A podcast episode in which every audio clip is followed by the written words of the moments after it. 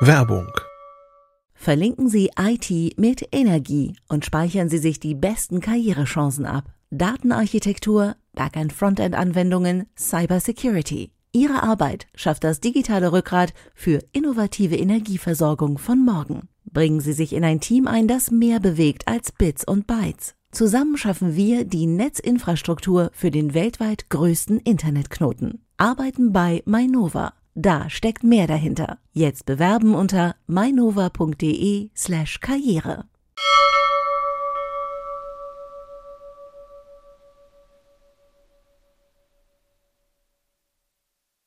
Heute in CT Uplink, Frankfurter Buchmesse, Mobilbetriebssysteme und Alien Horror.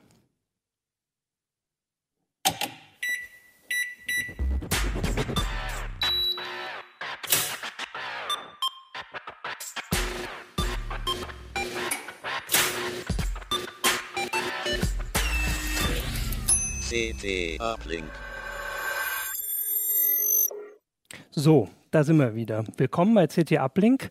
Äh, heute zum Heft 22 nochmal und es ist die Folge 3.5. Mal gerade nachgezählt. Ich bin Martin Holland aus dem Newsroom und mit mir da sind heute Hartmut Gieselmann aus dem Ressort Audio, Video und Spiele. Jörg Wirtgen aus dem Mobilressort. Und Achim Bartschok auch aus dem Mobilressort. Genau, und mit dir fangen wir auch gleich an, weil du warst die Woche reisen, nicht so groß wie sonst manchmal, aber immerhin in Frankfurt bei der Buchmesse. Ja. Da, das interessiert uns ja auch, vielleicht nicht die gedruckten, sondern eher die, die ganzen digitalen, die, äh, die neuen. Gibt es da, was gibt es denn da? Wie sieht denn das da aus? Ja, genau, das ist eigentlich total spannend, weil ich bin jetzt zum fünften oder sechsten Mal eigentlich auf der Buchmesse und es ist eigentlich gar keine so eine typische Messe für, für Technikjournalisten, aber eben seit fünf, sechs Jahren geistert natürlich das E-Book auf, Ja. auf der Buchmesse rum. Und, ähm, Ja, aber und- schon mehr als Geistern, oder? Ja, Also, natürlich. Also, genau, seit sechs Jahren eigentlich ist es da. Davor ist es, äh, ja. ist es sehr viel rumgegeistert. Ja, und es ist total spannend, weil ähm, die Buchmesse eigentlich eine Branchenmesse ist und die Branche ja eigentlich eine super traditionsbewusste ähm, ähm, äh, Branche ist mit den Verlagen, die, ähm, glaube ich, bis heute immer noch Schwierigkeiten hat, sich so ein bisschen aufs E-Book einzustellen. Ja. Ich meine, alle machen E-Books, alle haben ihre Angebote, aber irgendwie habe ich so das Gefühl, so richtig ähm, so widerwillig. Genau, eigentlich, also man muss es machen Ja. äh, und manche und manche Verlage machen auch, haben sich daraus versuchen daraus so eine Stärke zu machen, um was Besonderes zu machen. Es gibt ähm, äh, Buchverlage, die inzwischen wirklich tolle ähm, Aufbereitung von E-Books auf, auf Tablets und so machen, die Ja. einfach ein bisschen mehr bieten als ein normales Buch. Das macht nicht bei jedem Buch Sinn, aber bei, zum Beispiel bei Kinderbüchern, da gibt es echt ganz coole Ideen. Aber insgesamt hat man immer noch das Gefühl, dass, dass, dass da so ein bisschen Skepsis ist und vor allem, äh, was ich so lustig finde oder, oder spannend ist, ähm, Amazon als die, der, der große Böse eigentlich Ja. für die gesamte Branche, auch ähm, im, wenn man die Feuilletons der Zeitung liest, aber auch in der Branche sich umhört, ähm, irgendwie haben alle irgendwie Angst oder, oder sind sehr widerwillig dagegen und trotzdem reden natürlich alle drüber. Und Sind die da? Also ist Amazon dann auf der Buchmesse auch zu sehen? Oder? also Amazon ist nicht so richtig, also ist da, aber man sieht sie nicht so. Also die sind eigentlich nicht so für diesen äh, so wie ähm, Apple auf der IFA. Ja, man so. kann das so ein bisschen sagen. Es gibt, es, es gibt auch einen Stand und ähm, das ist aber alles eher so im Hintergrund. Da geht es um Publishing, da geht es darum, ähm, ver mit Verlagen auch Verträge zu machen, weil natürlich alle Verlage, auch wenn sie wenn es noch nicht so gut finden, natürlich irgendwie mit denen Ja, zusammenarbeiten. Ja. Und ein großes Thema, was auf dieser Buchmesse ist und wo Amazon natürlich auch sehr stark ist, ist äh, die ganze Indie-Szene. Also Bücher, Self-Publishing. Da ist Amazon auch äh, wirklich Vorreiter oder beziehungsweise haben eine, eine, eine riesen äh, Podium geschaffen, ein riesen Forum geschaffen. Und diese Indie-Autoren, die ganz oft eben bei, bei Amazon veröffentlichen, die sind da und in, da ist auch Amazon da. Ja.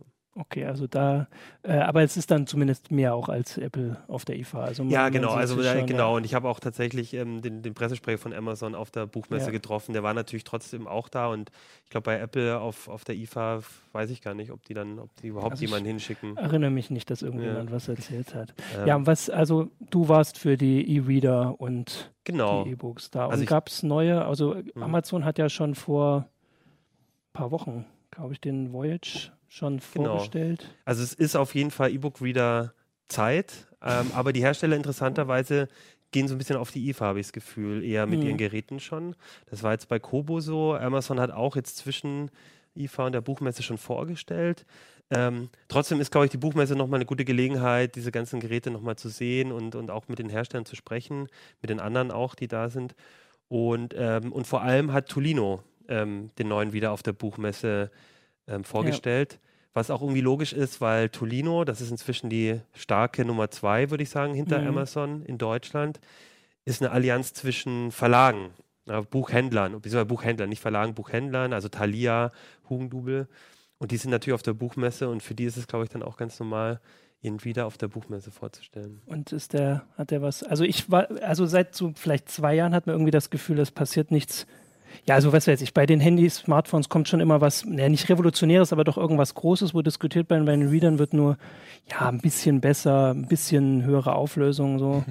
Wie ist denn das bei den Readern? Ja, also ich glaube, glaub, du hast einfach das Problem, dass ähm, ein E-Book-Reader ist halt zum Lesen da. Und ja. wenn, man, wenn man ganz ehrlich ist, dann äh, konnten das die Geräte vor drei Jahren einfach ein Buch anzeigen, einen Roman anzeigen. Das konnten die auch schon vor drei Jahren gut und die Laufzeiten sind auch gut. Und da ist es natürlich schwer, jetzt irgendwas reinzubringen, was wirklich noch ein echt cooles neues Feature ist. Naja, sie nehmen Sachen raus. Also ich fand immer, sie haben die Taste rausgenommen, damit du umblätterst auf der Taste, auf dem Touchscreen und manchmal nervt dich das und jetzt finden sie sie wieder. Nicht als Taste, sondern irgendwie als, bei dem Tolino kann man irgendwie hinten drauf tippen aufs Gerät. Mhm. Ja, es gibt, ich glaube, äh, eben was, was, was du halt auch sagst, es gibt gar nicht so viel, was man verbessern kann ja. an dem Leseverhalten, äh, an dem Lese, an den Leseeigenschaften selber. Und dann überlegt man sich halt, kann ich irgendwas machen, um die Ergonomie zu verbessern? Genau, beim Tolino ist es jetzt so, die haben quasi gesamte, also auf der, in, unterhalb der, ähm, der Rückseite ist mhm. ein, ähm, ein, ein Erschütterungssensor. Und damit kann ich jetzt, wenn ich irgendwo drauf tippe, das haben wir uns auch angeguckt, dadurch blättern. Das heißt, ich muss jetzt nicht mehr auf den Touchscreen. Aber nur in eine ähm, Richtung dann, oder? Genau, also nur in eine Richtung. Ja. Ist halt so eine Sache, das könnte ganz praktisch sein, wenn man jetzt halt so liest, irgendwie das so in einer Hand hat, dann ist, muss man halt nicht auf den Touchscreen fassen. Ein anderer Hersteller, Pocketbook, hat auch Blättertasten auf der Rückseite gemacht.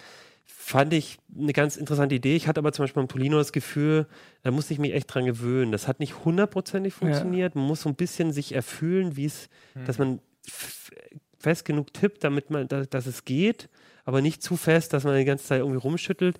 Also bin ich noch ein bisschen skeptisch. Aber es, wie du es halt sagst, es zeigt so ein bisschen äh, bei den Geräten so richtig extrem viel kann man ja. nicht machen. Alle warten auf Farbe noch oder auch nicht mehr, weil es die Tablets ja auch gut machen. Da, das kommt einfach nicht. Mhm. Ähm, Stimmt, kann man ja. denn nur durch hinten durch drauf touchen, um, umblättern oder geht das auch noch mit irgendwie Wischen vorne genau, drauf? Genau, du hast so? weiterhin ja. vorne einen Touchscreen ah, okay. und ich glaube, die meisten werden auch diesen Touchscreen zum, zum Blättern benutzen. Wie ist es denn bei der Auflösung? Weil die Reader, die ich bisher gesehen habe, das sah so nach äh, schlecht gedrucktem Umweltpapier sehr krümelig aus. Also bisher habe ich die auch noch gar nicht weiter genutzt. Okay. Äh, ich nutze da, also ich lese dann nur richtige äh, Papiermagazine oder vielleicht auf einem Tablet dann äh, ein bisschen mhm. surfen. Mhm. Aber diese Reader bisher, das sah mir zu schlechter Kontrast, zu grobe mhm. Auflösung. Ich fand es einfach zu unangenehm zum, ja. zum länger lesen. Wie ist da die Entwicklung? Ist da noch zu, was zu erwarten bei den Displays oder ist das zum mhm. Stillstand gekommen? Nee, zum Stillstand auf jeden Fall nicht. Ähm, aber, aber es sind, würde ich sagen, schon eher kleinere Schritte. Also jetzt die, die aktuellen Geräte haben meistens 1024 mal 758 Pixel, das ist schon besser als so die vor zwei, drei Jahren rauskommen. Also vielleicht die, mit denen du Erfahrung hast, das ist schon ein bisschen besser. Und der neue Kindle jetzt, der wird nochmal eine höhere Auflösung haben, der Kindle Voyage. Mhm. Ähm, ist allerdings auch äh, mit 190 Euro, glaube ich, wieder ein ganzes Stück teurer. Wir haben uns jetzt eigentlich schon daran gewöhnt, dass wieder äh, irgendwie 100, 110 Euro ja. kosten. Hat Amazon den schon gezeigt, den neuen? Den haben sie schon gezeigt. Ich konnte ihn jetzt leider noch nicht sehen, mhm. aber ähm, es gibt, also es, es gab schon ähm, Kollegen, die auch gesehen haben, es, also es sieht eigentlich äh, ganz gut aus, aber wie, da müssen wir jetzt noch warten, bis wir mhm. wirklich, äh, wirklich äh, mal in ja. die Hand bekommen. Das ist ähm, der, wo man dann blättert, indem man auf den Rahmen drückt. Ne? Genau, das, das ist auch wieder, das ist genau wieder derselbe Punkt. Man überlegt sich, wie kriegt man das hin? Und ähm, aber es ist äh, viele Leute, die es dann von außen betrachten, sagen, oh Gott, das ist mir doch wurscht, wo man jetzt blättert. Aber es ist tatsächlich, wenn es wirklich nur darum geht, ich will mit diesem Gerät lesen, dann ist genau das natürlich entscheidend. Wie, also ich habe das schon immer, also wenn man ein Sachbuch liest und auf den, ähm, ne, auf dem Bildschirm rumtatscht, dann erwischt man immer mal wieder eine Fußnote zum Umblättern und dann landest du halt nicht auf der nächsten Seite, sondern irgendwo im Anhang. Mhm.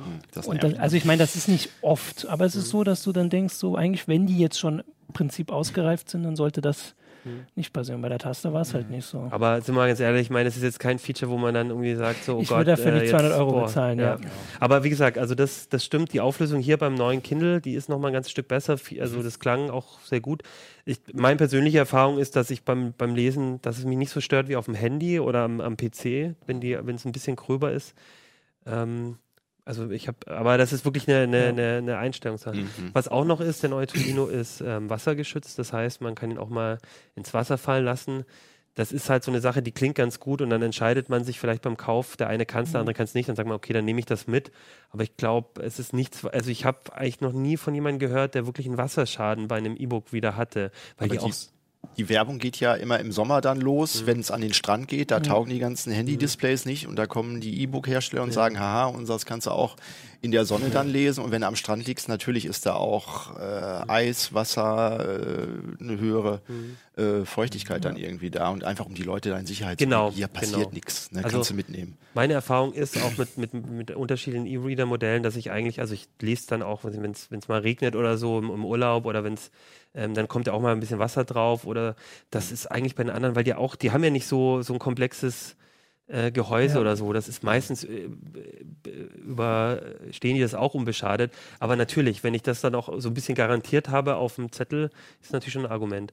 Und das Wichtige ist, bei Wasserschutz denkt man auch immer gleich, da ist vielleicht irgendwie eine Beschichtung drauf, dass das Bild nicht mehr so gut anzuzeigen ist. Und das ist jetzt beim, bei dem Tolino, den konnte ich schon sehen auf der Buchmesse, auf jeden Fall nicht der Fall. Also da habe ich trotzdem dieselben Leseeigenschaften. Das liegt daran, weil auch die, ähm, nicht das Display beschichtet ist, sondern die Hardware im Innern mit so einer Polymerschicht überzogen wird und dadurch quasi das Wasser sogar in das Gerät reinlaufen kann, ohne dass es kaputt geht. Ja. Okay.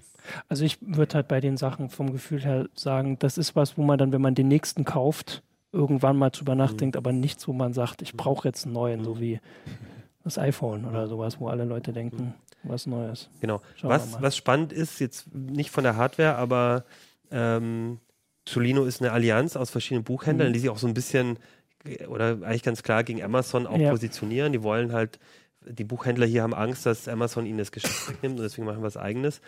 Ähm, und die konnten einen äh, interessanten weiteren Partner dazu gewinnen. Das ist nämlich Libri. Mhm. Und Libri kennt man vielleicht gar nicht so unbedingt, weil es, die haben selber keine äh, Buchhandlungen jetzt im klassischen Sinne, aber die sind Partner für ganz viele Buchhandlungen, kleinere Buchläden und die bieten denen eine Infrastruktur an, für Ja. E-Books zum Beispiel. Und äh, mit Libri äh, kommt der Tolino jetzt quasi auch in ganz viele kleine Buchhandlungen. Das heißt, im nächsten Jahr werdet ihr, wenn ihr na, durch die Stadt geht, in, in mehr Läden auch diesen E-Book wieder sehen, weil die eben jetzt über Ja. Libri reinkommen in diese Allianz. Und das könnte nochmal interessant sein, dass dieser wieder eben äh, mehr wahrgenommen wird und dass, dass mehr Leute vielleicht, die eben nicht so technikbegeistert sind, jetzt nochmal eher so ein Gerät mal überhaupt sehen, mal in die Hand nehmen können und das Gefühl kriegen, oh, das ist was Interessantes für mich. Wie sind denn da eigentlich die Kräfteverhältnisse? Also wie viel Anteil vom Buchmarkt machen E-Books aus und wie groß ist dann das Kuchenstück von Amazon und wie viel Krümel lassen sie dem, dem Rest dann übrig? Also genaue Zahlen, wie, wie, wie, wie, also genaue Zahlen, wie die, wie die Verkaufszahlen da sind, habe ich jetzt gerade nicht im Kopf. Also es sind aber nur ein paar Prozent, glaube Genau, ich. die- in Deutschland also sind es genau. Also wir sprechen davon in Deutschland vor allem vom, also wirklich nur von wenigen Prozent. Mhm. Was ich aber, wa- was, was äh, von den G- GfK-Zahlen, was ich jetzt äh, gehört habe auf der Buchmesse, ist, dass Amazon am E-Book-Markt, glaube ich, ungefähr 45 Prozent in Deutschland inzwischen ausmacht und ähm, das ist auch weniger geworden, Mhm. ähm, wohl. Und ähm, Tolino jetzt 35. Okay. Die Zahlen haben die, die Leute von Tolino mir gesagt, deswegen klar, aber das, Ja. das scheinen die GfK-Zahlen zu sein, kann man auch nachgucken. Das heißt, die haben da ganz schön, ganz schön aufgeholt. Aber Papier ist immer noch King. Ja, klar, völlig klar. Also in Deutschland ist, ist, ist das Papierbuch immer noch der, ähm, genau, ist, ist das. Aber ist ja die Frage, ist es das hier am Tisch auch? Also bei mir ist es eigentlich nicht mehr. Doch. Also du hast gesagt, du liest Papier, du? Ich kein so, so wenig Papier wie möglich. Ja, du auch nicht, oder? Ja, also ich, ich Gut, muss wir sind ja jetzt ich natürlich bin, hier ein anderes Biotop, aber Genau, ich bin, ich bin schon irgendwie noch so ein Büchersammler irgendwie, weil ich das eigentlich schon immer war und ich kaufe mir auch immer noch gelegentlich mal ein Papierbuch, aber das meiste, was ich lese, ist, ist also ist ich kaufe auch Bücher, um sie irgendwo hinzustellen, aber irgendwie lesen ist halt so ein Buch mitzuschleppen. Hast ist keine irgendwie- Zeit mehr. Nee, ich lese schon, aber das immer auf dem Kind. Also jetzt im Urlaub ist einfach, wenn du dann auf jeden Gramm guckst, dann jedes Gramm guckst, dann nimmst du halt ne, den, den Reader mit und guckst dann vorher. Weil- Also früher weiß ich schon, dass ich, ne, brauchst du immer ein, ein Science-Fiction-Buch, ein Sachbuch und noch irgendwas gehobene Literatur fürs Mhm. Vorzeigen. Und das sind schon drei Bücher. Und wenn du da gut machst, hast du schon Also, Rucksack voll. Ich bin da immer auch noch so ein bisschen der Sammler. Also ich habe es dann gerne auch im Schrank stehen und nicht irgendwie so ein komisches DRM-Zeug, von dem ich nicht weiß, funktioniert das in zehn Jahren noch. Und im, im Urlaub kriege ich eh selten mehr als ein bis zwei Bücher durch. Das heißt, Gewichtsfrage ist jetzt auch nicht so schlimm. Und viele Sachen, die ich gerne lese oder die ich spannend finde, die gibt es auch gar nicht als E-Book. Ja, stimmt. Das ist immer ein Problem. Also ich habe die natürlich auch nicht immer alle geschafft, die drei Bücher. Ne? Ich habe die nur mitgenommen und am Ende habe ich eine Zeitung gekauft. Also das, Ich glaube, das, das sind auch unterschiedliche ähm, Verhaltensweisen manchmal. Ich bin jemand, der, wenn ich in Urlaub fahre, einfach noch nicht weiß, was ich jetzt lesen will. Und ich mag dann einfach meine Bücher dabei haben. Und ich habe zum Beispiel auch einen Reader, der ein UMTS-Modul hat, da- dass ich auch unterwegs Ja. einfach mal schnell mir ein ganz anderes Buch runterladen kann, weil ich jetzt doch Lust bekommen habe auf Science Fiction. Mhm, Okay. Und das, aber ich glaube, es ist einfach so, manche Leute, wenn man so drauf ist, dann freut man sich über den E-Book wieder. Und wenn man eh schon weiß, da, der neue Murakami oder so ist jetzt das Buch, das ich lesen will, dann brauche ich vielleicht auch nicht den E-Book wieder. Also ich bin immer total unvorbereitet, wenn ich mal Zeit habe zum Lesen. Ich komme nie dazu, mir Bücher mitzunehmen. Bin dann immer froh, einfach Handy rausnehmen Ja. und weiterlesen, wo ich auch gerade bin. An der Supermarktkasse mal ein paar Seiten oder so. Ja. da ist das- E-Book, also ist die einzige Möglichkeit. Ich lese eigentlich nur noch E-Books. Ja, E-Book, aber nicht auf dem Reader. Nicht auf dem ja, Reader. auch Genau, das ist halt Genau, mein Reader ja. ist kaputt gegangen bei einer Fahrradtour, der hat die Belastung nicht ausgehalten. Okay. Aber Deswegen- nicht durchs Wasser. Nicht durchs Wasser, nein, nein. Brunnensuppe. Hat sich verbogen. Ja, genau. Also ich würde sagen, wir haben ja hier auch, also wir machen ja die E-Books, jetzt haben wir auch schon vor einem Jahr drüber geredet, also man beobachtet das ja mal so. Und ich würde sagen, es wird schon so auch, was du gesagt hast, es wären schon immer mehr Bücher, aber das wäre auch so ein Ding, dass es halt wirklich das noch nicht immer gibt. Und der Preis, also für mich ist dann auch der Preis noch so eine Sache. Also ich bin auch ein Sammler und ich habe immer, wenn ich ein E-Book kaufe, das ich gut finde, denke ich, irgendwann kaufst du das gedruckte auch noch. Immer, aber Das sehe ich ja immer dann von zwei Seiten, als Autor dann auch. Und wenn dann da die, die Preise in den Keller gehen, dann haben wir Ja, irgendwann, ja, stimmt. äh, leben wir dann von Hartz IV. So. Ich glaube, wenn wir darüber, darüber jetzt anfangen zu reden, dann sind Ja. wir, Ja. dann sind wir bis morgen es. noch dran. Aber was vielleicht ganz kurz in dem Aspekt noch spannend ist, ist, ähm, dass Amazon eben eine E-Book-Flatrate vorgestellt hat und auch andere dieses Modell machen. Und das könnte natürlich dann in dem Hinblick auch interessant sein, dass man halt, im Prinzip ist es ja wie eine, vielleicht wie auch ein Bibliotheksausweis letztlich, aber ähm, ein bisschen freier, weil man nicht auf Leihfristen und so auch angewiesen ist. Aber da zahlt man dann irgendwie wie bei Netflix im Ja, Monats 10 Euro, äh, ja. 10 Euro im Monat und bekommt dann, ähm, kann sich dann die Bücher auch so frei aussuchen. Und dann ist es auch wieder unter Umständen ein bisschen günstiger, wenn man viel liest. Aber ist das Angebot denn gut? genau. Genau, das ist Ja. natürlich das Problem momentan. Viele Verlage wollen da nicht mitmachen und deswegen ist das Angebot momentan bei, bei Amazon, haben wir jetzt uns angeguckt, sehr, also nicht überschaubar, weil es sind 720.000 Bücher, aber also quantitativ viel, aber wenn du dann guckst, die Bestseller, die großen Verlage, da, woll, da machen viele noch nicht mit und selbst wenn ein Verlag mitmacht, dann nimmt er eher so die zweite Reihe seiner Ja. Bücher rein. Okay. Kann man eigentlich auf diesen Geräten, die du mitgebracht hast, Jörg, auch lesen oder wozu sind die da? ja, da können wir doch jetzt Da gleich kann mal man hier alles mitmachen. dahin gehen, natürlich. weil jetzt Genau. machen wir mal das, genau, das Heftthema. Das können wir nochmal hochhalten hier. Das ist nämlich das Titelthema vom Heft. Ja. Das hast du mitgebracht. Auch wenn die alle so gleich aussehen, sind das total Oh, unterschiedliche Geräte. Total unterschiedlich sehen die aus. so ausgeschaltet genau sehen sie guckt. sich Genau. sehr ähnlich. Also wir haben uns vor allem die Unterschiede der Betriebssysteme diesmal angeschaut. Äh, iOS, Android, Windows, also Windows Phone, die gleichen sich immer mehr an einerseits. Mhm. Was schön ist, wenn man beim Umstieg äh, sich gar nicht mehr so richtig umgewöhnen muss. Man zieht von oben runter und die Gesten sind inzwischen fast die Ja. gleiche und, und die Ordnung ist irgendwie das gleiche. Und da haben wir uns angeschaut, wo sind eigentlich noch die individuellen Vorteile der verschiedenen Systeme und haben durchaus welche gefunden und haben uns dann auch noch angeguckt, wie man gut umsteigen kann. Ja. Und gerade E-Books zum Beispiel ist ein schönes Beispiel. Die Kindle-App gibt es für ungefähr alles, was irgendein Hersteller auch nur angekündigt hat. Also kann man völlig ohne Probleme auf jedem Gerät seine gesamten Kindle-Bücher lesen. Dann. ja, und was ist denn jetzt der? Du hast, äh, Achim hat das iPhone, wenn ich das richtig sehe. Achim hat ein iPhone Ja, da. Aber nicht nur. Was sind denn die Vorteile vom iPhone? Mal so kurz zusammengefasst. Eigentlich das ja so. Also der größte Vorteil beim iPhone ist eigentlich immer noch der gute Support. Also Ja. man hat äh, die Geräte, wenn sie mal kaputt gehen, kriegt man oft ein Ersatzgerät von Apple geliefert ähm, oder die reparieren es dann relativ schnell.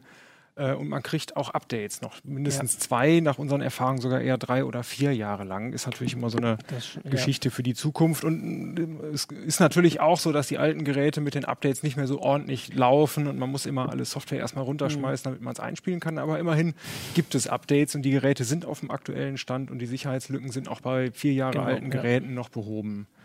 Ähm, es läuft immer noch alles sehr flüssig und der App Store gehört mit zu den größten auf jeden Fall. Also mit dem iPhone macht man eigentlich nichts Macht falsch, falsch, außer ja. dass man ziemlich viel Geld dafür ausgeben muss. Ja. Würdest du auch immer noch sagen, dass die Qualität der Apps im äh, App Store besser ist als bei Android und bei Windows?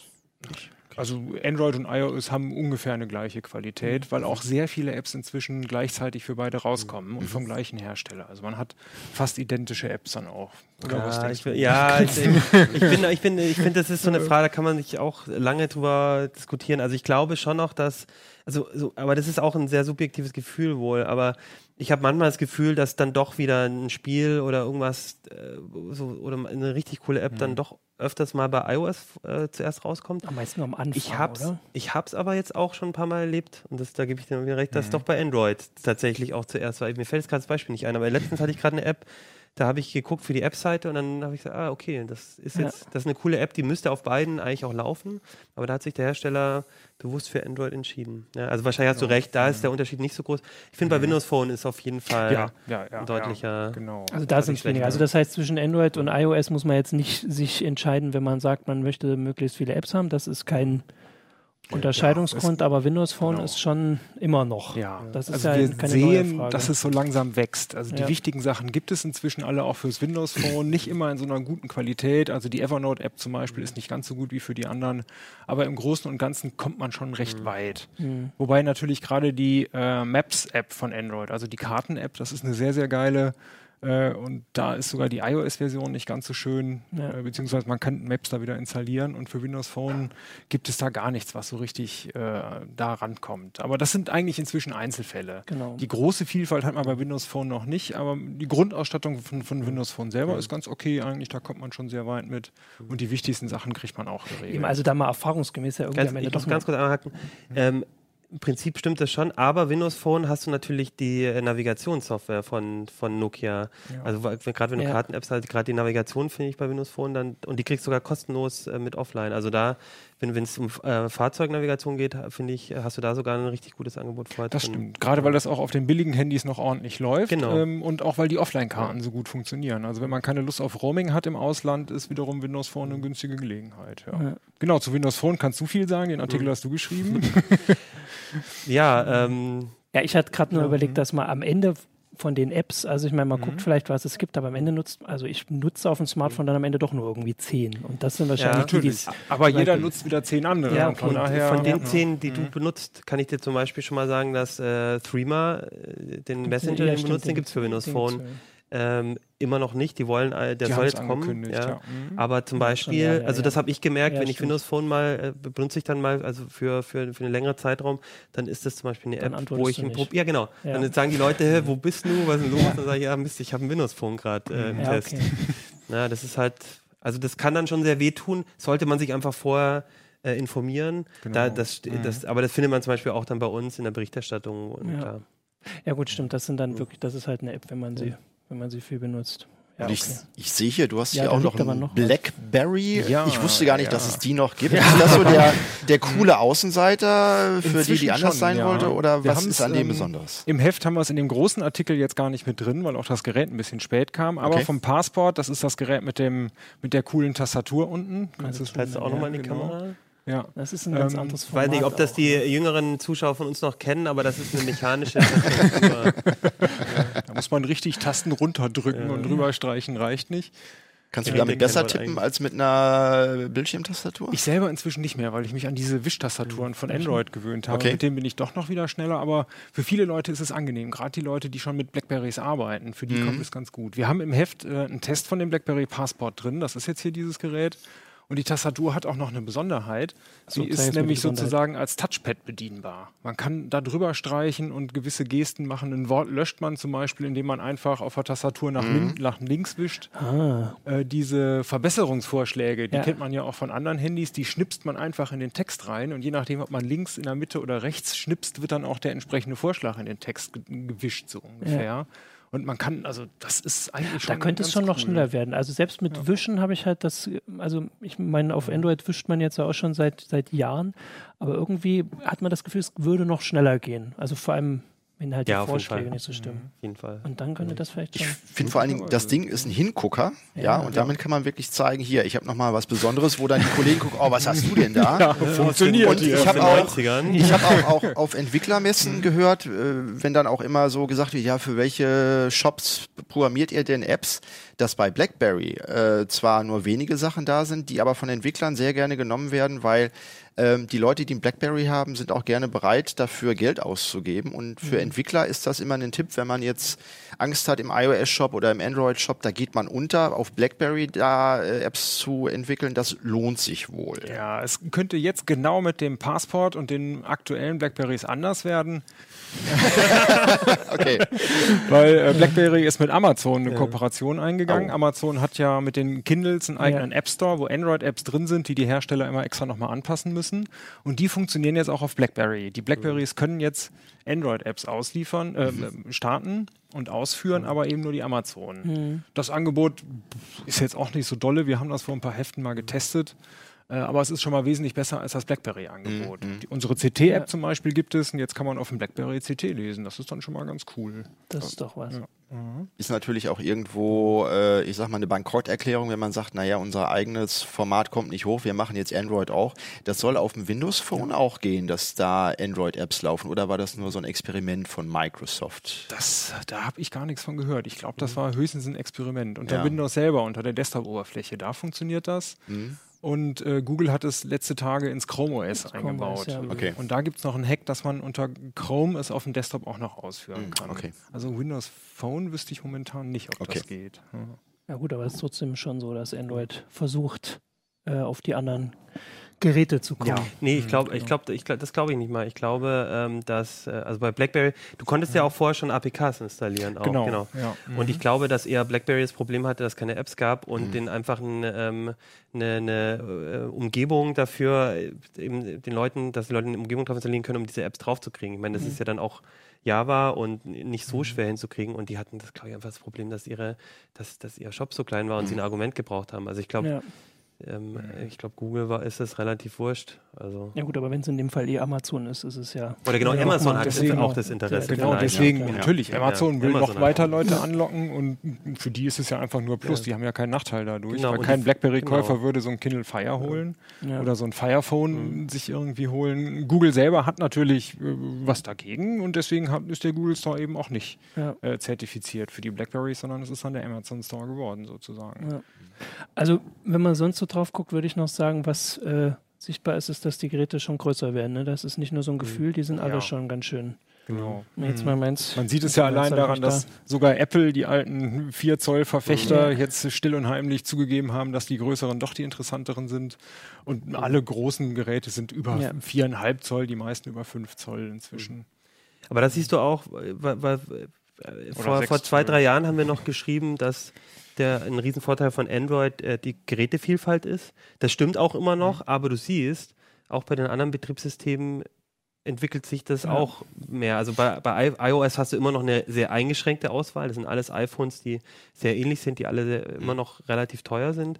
Aber du hast jetzt halt auch im Prinzip drei beziehungsweise sogar vier äh, verschiedene Displaygrößen in der iOS-Welt. Es gibt ja schon, also die anderen werden ja nicht automatisch jetzt eingestellt. Die anderen kann man doch auch noch kaufen. Wie weit zurück Genau. äh, kann man doch schon noch. Deswegen gibt es auch vier Größen. Auch. auch ich glaube, das, das, das 4S neueste ist es iOS. noch, das 5C und die beiden Ja, neuen. genau. Ja, ja. ja. Ja, und bei, bei Aber- Windows Phone ist das ja sowieso kein Ding. Also da gibt es ja wirklich alles. Ne? Also das ist, Ja, also ich meine, aber das auch Ding nur verschiedene Größen. Im Prinzip der große Vorteil von Android ist ja auch, dass es nicht nur verschiedene Größen gibt, sondern dann auch noch alle möglichen Tricks. Also hier zum Beispiel das Note äh, mit dem Ach so, Stift hm. hinten dran. Sowas Ja. gibt es wiederum nur für Android. Ja, Oder Ja. den Hack, dieses besonders sichere Telefon, das Blackphone, ob es jetzt so ja. sicher ist oder nicht, da reden wir jetzt mal lieber Ja. nicht.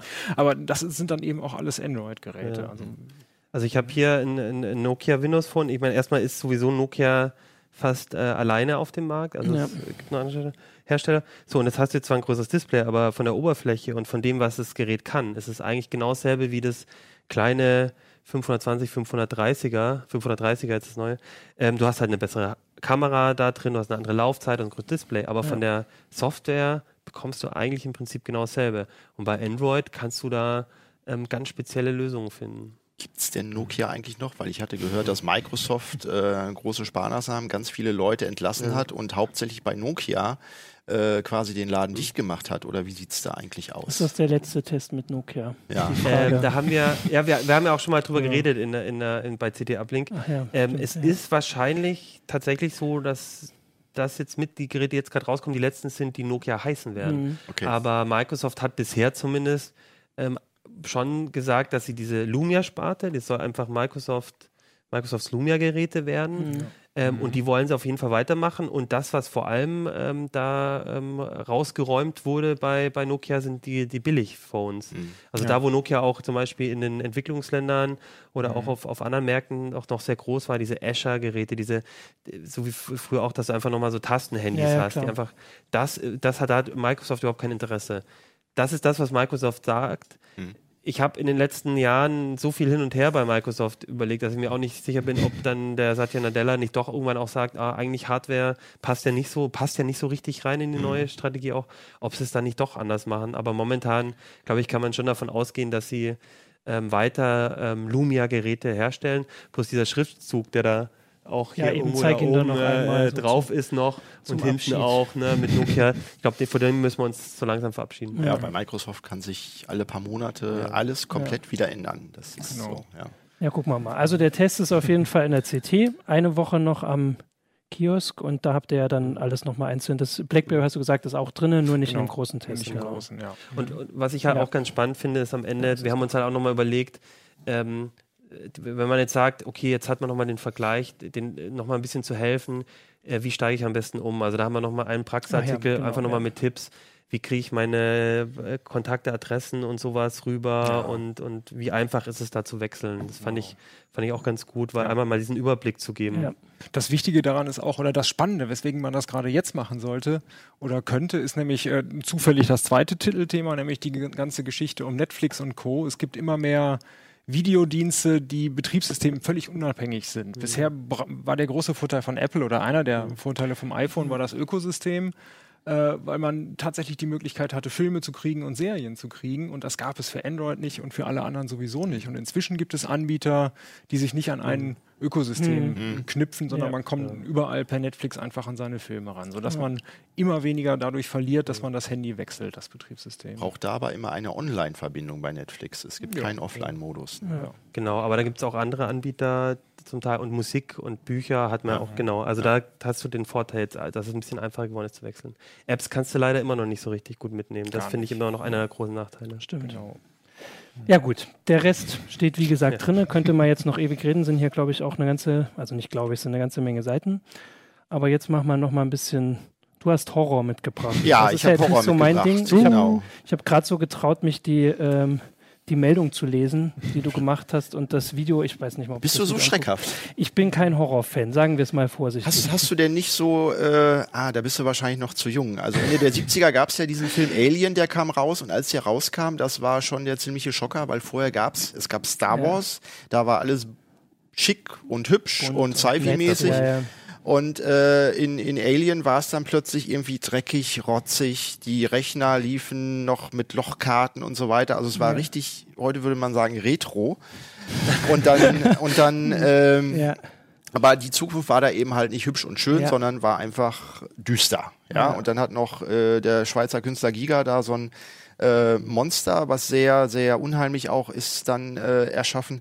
Und äh, es gibt zu Alien ja auch Spiele, äh, seit den 90ern eigentlich. Es gibt einige sehr, sehr gute, äh, andere absolute Krücken. Also man kann bei Alien nie sagen, kommt da was Tolles bei Ja, raus oder okay. nicht. Auch bei Sega jetzt der letzte Schuss, Aliens Colonial Marines, war eine absolute Gurke. Ähm, aber jetzt das neue Spiel, äh, Alien Isolation heißt es, das macht ganz viele Sachen ganz anders, als man das eigentlich von Horrorspielen her kennt. Und ähm, ist auch ein großes Risiko, was Sega, äh, was Sega da fährt.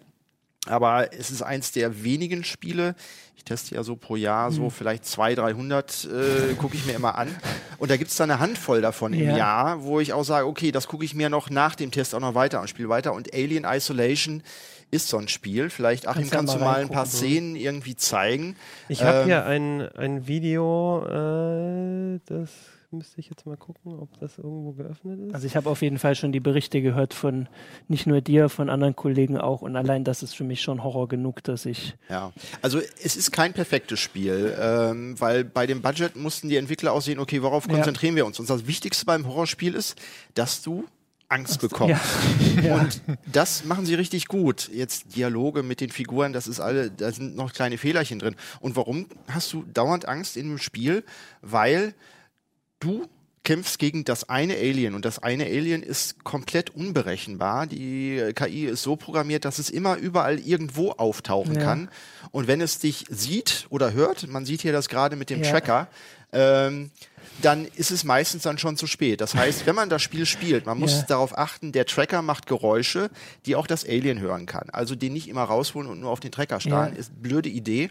Und man sollte das Spiel spielen, wenn man Kopfhörer aufhat oder eine Surround-Anlage, weil du musst genau hinhören, so. von welcher Seite, Ja. von welcher Richtung die Geräusche kommen. Und wenn man das ich sag mal jetzt nur in der Mittagspause äh, am, am Bürorechner spielt, wo irgendwie kleine Lautsprecher Ja. sind, dann funktioniert das natürlich nicht. Das hat, glaube ich, auch bei einigen ähm, Testern hat das nicht hingehauen. Es haben einige ähm, gut bekannte Spielemagazine haben das äh, Spiel ziemlich verrissen. Was ich, äh, ich mache das ja auch schon ein bisschen Ja. länger, überhaupt gar nicht nachvollziehen kann. Für mich ist es eines der, der innovativsten und wichtigsten Spiele des Jahres mit einer hervorragenden Atmosphäre. Es sieht schon allein so, allein das reingucken. Also mir reicht das jetzt in dem Fall Und, das und zugucken. da, das Besondere ist ja, dass Alien Isolation auch eins der wenigen äh, Großproduktionen ist, äh, das sich bereits mit der Oculus Rift betreiben lässt. Das ist jetzt nur ein experimenteller Modus. Man muss ein paar Konfigurationsdateien hacken, dann kann man den einschalten. Äh, und es ist auch noch nicht perfekt. Aber man kann bereits in dem, auf der Raumstation, auf der Düstring, kann man umherlaufen. Es wird auch das äh, DK2-Modell von Oculus unterstützt. Das heißt, man kann sich nach vorne lehnen zur Seite und sich das alles sehr genau angucken. Äh, was nicht funktioniert, äh, Alien erzählt die Geschichte anhand von Bildschirmtexten. Und da die ersten äh, äh, VR-Brillen, die haben noch eine sehr geringe Auflösung. Ja. Das heißt, da sieht man alles nur verschwommen. Ähm, man kriegt einen Eindruck davon, wie toll das sein kann, aber man kann damit nicht das erste Mal das Spiel komplett durchspielen. Ja. Aber es ist trotzdem also wesentlich besser als Half-Life 2 oder so Ja. und wirklich ein Erlebnis. Aber den Horror hat man doch. Also ich, ich überlege, also selbst am Computer würde ich jetzt schon überlegen, ob ich es mache, aber mit der Oculus wäre mir das, glaube ich, wirklich ein bisschen zu hardcore. Ja, es Also ist natürlich, ein das ist das Ziel. ne? Also das natürlich. Ist das Ziel. Ja, Klar, also keine Frage. Das wäre es ja nee, nee, banal klar. und langweilig. Aber das finde ich ja, das finde ich auch total spannend, die Frage, weil ich, ich bin auch jemand, der eher so bei Grusel so manchmal seine Probleme hat und ähm, und ich, das denke ich mir immer bei der Oculus, dass es vielleicht manchmal dann doch zu immersiv ist, ne, wenn man dann irgendwie da reingeht. Wichtig ist ja, dass viele Shooter, viele Ego-Spieler sind viel zu schnell. Wenn ich die einfach eins zu eins auf die Oculus umsetze, dann wird mir einfach nur schlecht. Ja. Das hier ist ein super langsames Spiel, wo du weich gekocht wirst einfach die ganze Zeit und äh, dich sehr langsam bewegen musst. Wenn du da rennst, dann hört dich das Alien und du bist tot. Ganz einfache Sache. Und das ist, also eignet sich perfekt für Virtual Reality. Ja, Andere ja. Virtual äh, Reality-Spiele, die sehr gut funktionieren, sind welche, wo du in einem Cockpit sitzt und dann einen festen Bezugspunkt hast und dich daran umsehen kannst. Da wird den Leuten auch deutlich äh, weniger schlecht. Äh, aber das werden so die beiden Vorzeigegenres, denke ich mal, sein, wenn im nächsten Jahr dann vielleicht die Konsumervarianten auf den Markt kommen. Äh, atmosphärische Horrorspiele, ähm, Weltraumsimulation, Rennsimulation, das sind so die ersten Spiele, die mit so einer Brille ganz hervorragend funktionieren. Jetzt läuft hier schon so nebenbei ähm, irgendwie ähm, die ganze Zeit das Video. Ich frage mich gerade, ähm, ist das, ist das, äh, das, das scheint ja doch immer, äh, also geht es eigentlich nur darum, dieses Alien zu jagen oder von dem wegzulaufen oder, oder von der Story her ändert sich das Du kannst dich, du kannst das Alien äh, waffentechnisch kannst du das nicht besiegen. Also wenn es dich entdeckt, du kannst es später dann mit einem Flammenwerfer verscheuchen. Darum geht es. Du musst auf dieser Raumstation, die ist nicht ganz verlassen, musst du eben halt wieder Kontakt zu deinem eigenen Raumschiff Okay. finden. Äh, es laufen Androiden auf der Station herum, die in ihren Bewegungsabläufen deutlich berechenbarer sind, aber die auch nicht gut auf dich zu sprechen sind. Aber Aber das es sind ein paar einzelne versprengte Überlebende dann noch, die tierisch Angst vor irgendeinem Serienkiller haben, dem Alien, und dann auch äh, vor dir Angst haben, weil du bist ja neu auf diese Station gekommen. Später springt die äh, Handlung dann auch noch mal äh, äh, in eine andere Szene rein. Man kann auch noch mal äh, in der Zusatzmission äh, einen Teil aus dem ersten Alien-Film äh, danach spielen. Ähm, da will ich gar nicht so viel erraten, weil man muss das Spiel Mhm. wirklich erleben. Und ähm, Aber, aber im Prinzip ist es vor allem eben dem Alien davon zu laufen. Es ist Also ein sehr atmosphärisch dichtes Spiel und es wird wirklich ein, ein Kampf, du gegen das Alien. Also man, ich habe, als ich das die vergangenen äh, Abende gespielt habe, eine Beziehung zu dieser KI. Die ist auch nicht perfekt, die bleibt auch mal irgendwo hängen. Aber ich überlege mir immer, wo könnte es jetzt sein? Wo höre ich es? Wo rennt es jetzt wieder rum? Kann ich jetzt hinter ihm herschleichen oder wird es sich gleich umdrehen? Und das hatte ich bisher eigentlich noch nie in einem Computerspiel. Es klingt schon verdammt gut, aber halt auch verdammt spannend. Ja. Und äh, Ich, Und, und man sollte sich nicht scheuen, das auf leicht zu stellen. Weil jeder, versucht auf mittel oder auf schwer, weil ja, ich kann ja was, die werden dann eher frustriert nach Hause gehen. So. Wie lange hältst du es durch mit der Brille, das zu spielen? Ähm, ich habe es gestern nur, weil ich musste die Meldung ja machen, äh, ich sag mal so eine halbe Stunde mir angeguckt, um so zu sehen, wie Ja. funktioniert die Simulation. Sie ist erstaunlich gut, mir wird nicht schlecht dabei, ähm, aber ich kann die Texte eben halt alle nicht lesen. Ja, Und äh, ideal ist es wahrscheinlich, es gibt so kleine Zusatzmissionen, wo man auf Zeit dann vor dem Alien von A nach B auf dem Raumschiff dann kommen muss. Die dauern so sieben bis zehn Minuten. Ich glaube, für diese Einzelmissionen, wo man nicht die Texte und die Handlung nachvollziehen muss, dafür ist dann der Rift-Modus wäre richtig gut geeignet dann dafür. Cool. ja, super. Ja, ich, also ich bin schon neugierig, aber irgendwie. Mir geht's genau. Ich weiß noch, Ja. als das erste Half-Life rauskam, als ich das gehabt habe, habe ich tagsüber mir eine Decke über den Kopf genommen, um, damit ich irgendwie na, so, so ein dunkles, voll immersives Erlebnis hätte. Bei dem Spiel würde ich, glaube ich, lieber das Licht immer anlassen. Also es macht vieles anders als alle actionorientierten Spiele, die man sonst so kennt. Und es zeigt aber auch, dass wir momentan in der, in der Spieleindustrie in so einer Umbruchphase sind. Also in diesem Jahr äh, sehen wir ja unheimlich viele Remakes von Spielen, die im letzten Jahr auf, auf den alten Konsolen noch gut gelaufen sind. Und in diesem Jahr äh, gibt's die dann nochmal für die neuen Konsolen neu, neu aufgesetzt. Aber so richtig die neuen coolen Spiele gibt's jetzt außer Alien, äh, die dann auch mal was riskieren, was anders zu machen, gibt's sehr wenig. Was dann wiederum äh, den, den Indie-Entwicklern sehr viel Freiraum bietet, Ja. dort eben halt die Lücken zu füllen. Und ähm, die primäre Plattform für diese Indie-Entwickler, da hat sich so in den letzten Jahren dann auch äh, das äh, äh, Steam-System vom Valve wirklich für PCs äh, etabliert. Und Valve hat auch gerade vor drei Wochen, vier Wochen, zwei, Ja. drei Wochen ähm, seinen Shop komplett umgebaut. Äh, das ist so ein bisschen auch unter dem Radar geblieben, hat aber, glaube ich, auf lange Sicht einen unheimlich großen Einfluss, weil sie nämlich gesagt haben, wir ähm, empfehlen jetzt nicht mehr selber die tollsten Spiele, sondern das machen alle Entwickler, alle äh, äh, Spieletester und so weiter. Die können als sogenannte Kuratoren auftreten und Listen anfertigen von Spielen, wo sie meinen, okay, die decken jetzt ein besonderes Genre, ein, eine besondere Eigenheit irgendwie ab und dann können Leute denen folgen. Also es ist, wie Valve es nennt, eine Demokratisierung des Shops. Okay, ja. Da- Das ist momentan noch eine große Baustelle. Es ist teilweise sehr unsortiert. Es gibt natürlich Spammer, die dann auch äh, anbieten, ja, wenn du mir irgendwie äh, Geld gibst, dann kommst du auf meine Kuratorenliste. Die werden aber, glaube ich, auf Dauer werden die nach hinten fallen. Wir selber haben auch eine auf die Schnelle angefangen, eine, eine Ja. Kuratorliste. Unter CT Zockt findet man die bei Steam. Da ist sie doch.